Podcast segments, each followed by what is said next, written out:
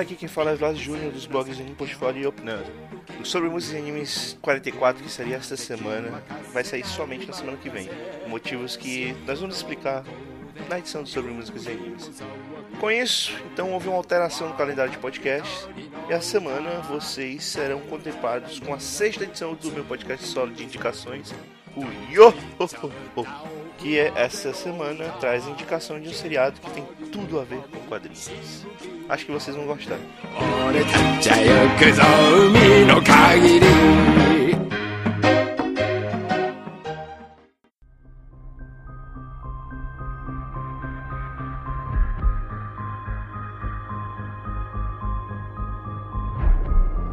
Hoje estou indicando a primeira temporada da série Demolidor, lançado via Netflix no dia dez de abril de dois mil e quinze.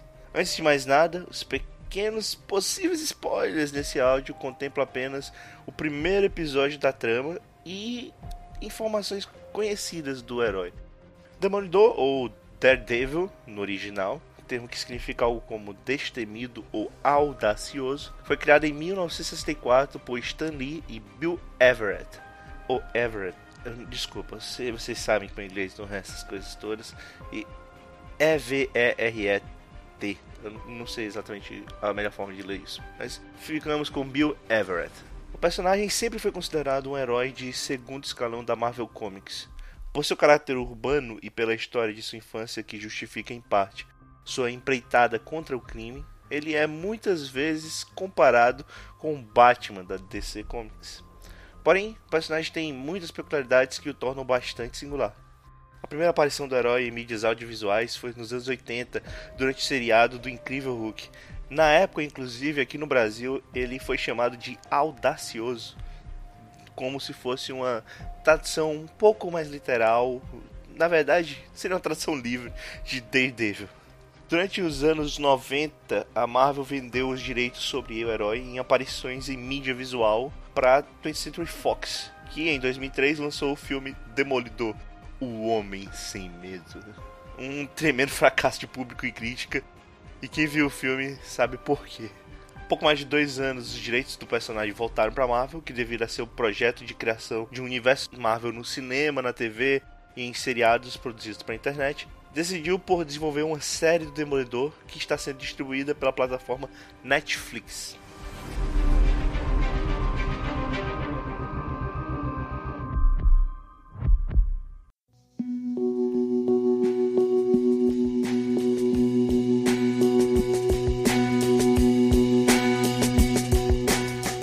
Enfim, vamos falar sobre o seriado.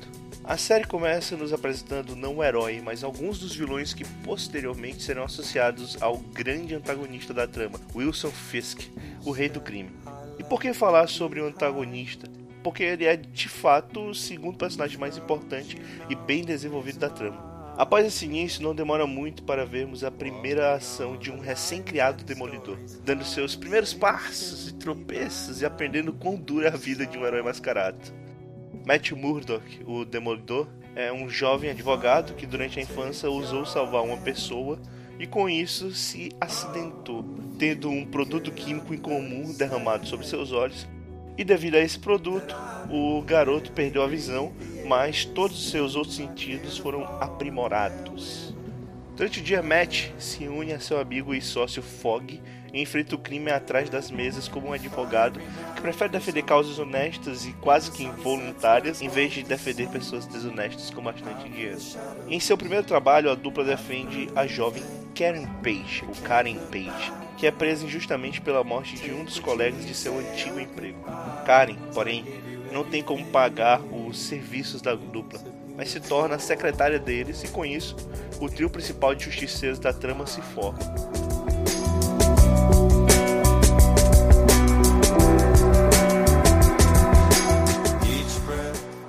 mérito dessa série, além de apagar imagens ruins sobre o personagem causada pelo filme de dois mil e três, está no seu roteiro, que deve agradar tanto aos leitores de agá quês do herói, quanto ao público leigo que nunca ouviu ou pouco ouviu falar do Demolidor. Além disso, é inegável o excelente trabalho da equipe ao construir uma Hell's Kitchen, o bairro de Nova York onde se passa a maior parte da trama, ao mesmo tempo sombria e realista. Fora a coragem da direção em experimentar diferentes maneiras de filmagem para cada sequência, em especial as sequências de ação. Em um dos episódios iniciais existe um plano sequência de um take que vai fazer muita gente lembrar de Oldboy, Driver e outras obras viscerais. Essa é a cena que particularmente me fez vibrar como uma criança recebendo aquele brinquedo que tanto queria. Como já citei, o roteiro é o principal elemento positivo da trama. A construção e evolução do protagonista é excelente e o mesmo vale para o vilão Wilson Fisk, que não à toa rouba a cena em muitos momentos. Falando em vilões, um grande mérito da trama é a maneira natural como os vilões são introduzidos e possivelmente retirados de cena, cada um tendo seu espaço para mostrar que veio. O mesmo vale para todos os demais personagens coadjuvantes. A meu ver, o único grande problema da obra é uma leve, porém perceptível, pressa no roteiro para fechar a trama nos últimos episódios. Nada que desmereça a obra.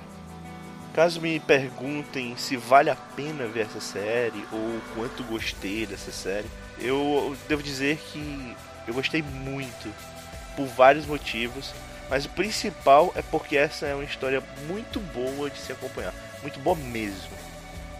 Então, nesse áudio eu preferi não comentar sobre os easter eggs, a correlação da série com os quadrinhos e como a série se encaixa no universo audiovisual da Marvel, porque eu não queria passar spoiler sobre a obra. Mas no post desse podcast há um vídeo contemplando todas essas coisas que só vale a pena ser visto após ver toda a série. Enfim, assistam Demolidor.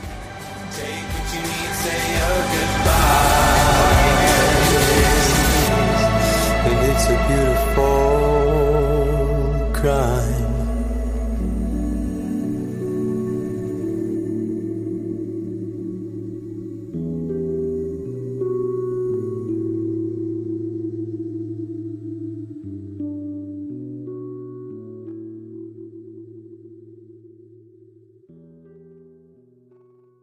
Pants. 見せてもらってもよろしいですか? 見せて! おやおや! おやおや!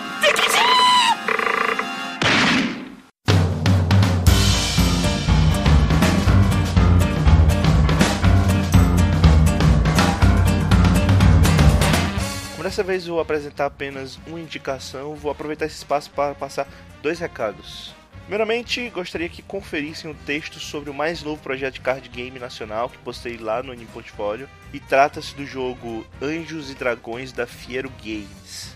Confira o link desse texto no post e prepare-se para o duelo. Também queria convidar os fãs de quadrinhos a conferir e possivelmente ajudar o financiamento coletivo da agá quê Kurula Volume dois, de Clayton Barbosa. O projeto pode ser conferido em w w w ponto catarse ponto m e barra p t barra kurula dois.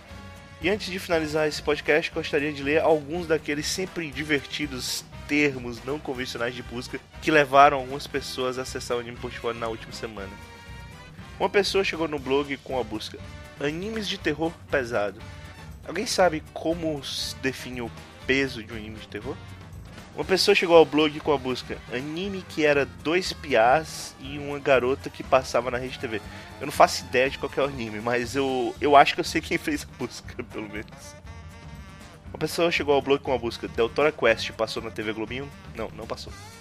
Uma pessoa chegou ao blog com a pergunta "É desvantagem comprar mangá?". Você quer colecionar algum mangá? Se você quiser, não é desvantagem não.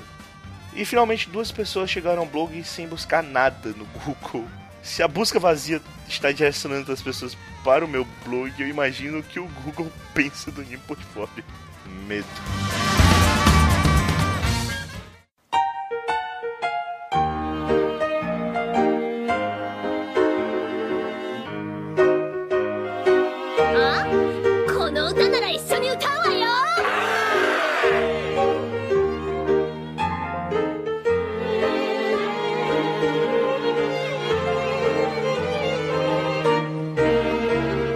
só, espero que continuem acompanhando os podcasts de Opinando e do AniPortfólio. Deixem seus comentários no post do podcast ou mandem e-mail para blog ani portfólio arroba gmail ponto com. Até mais e...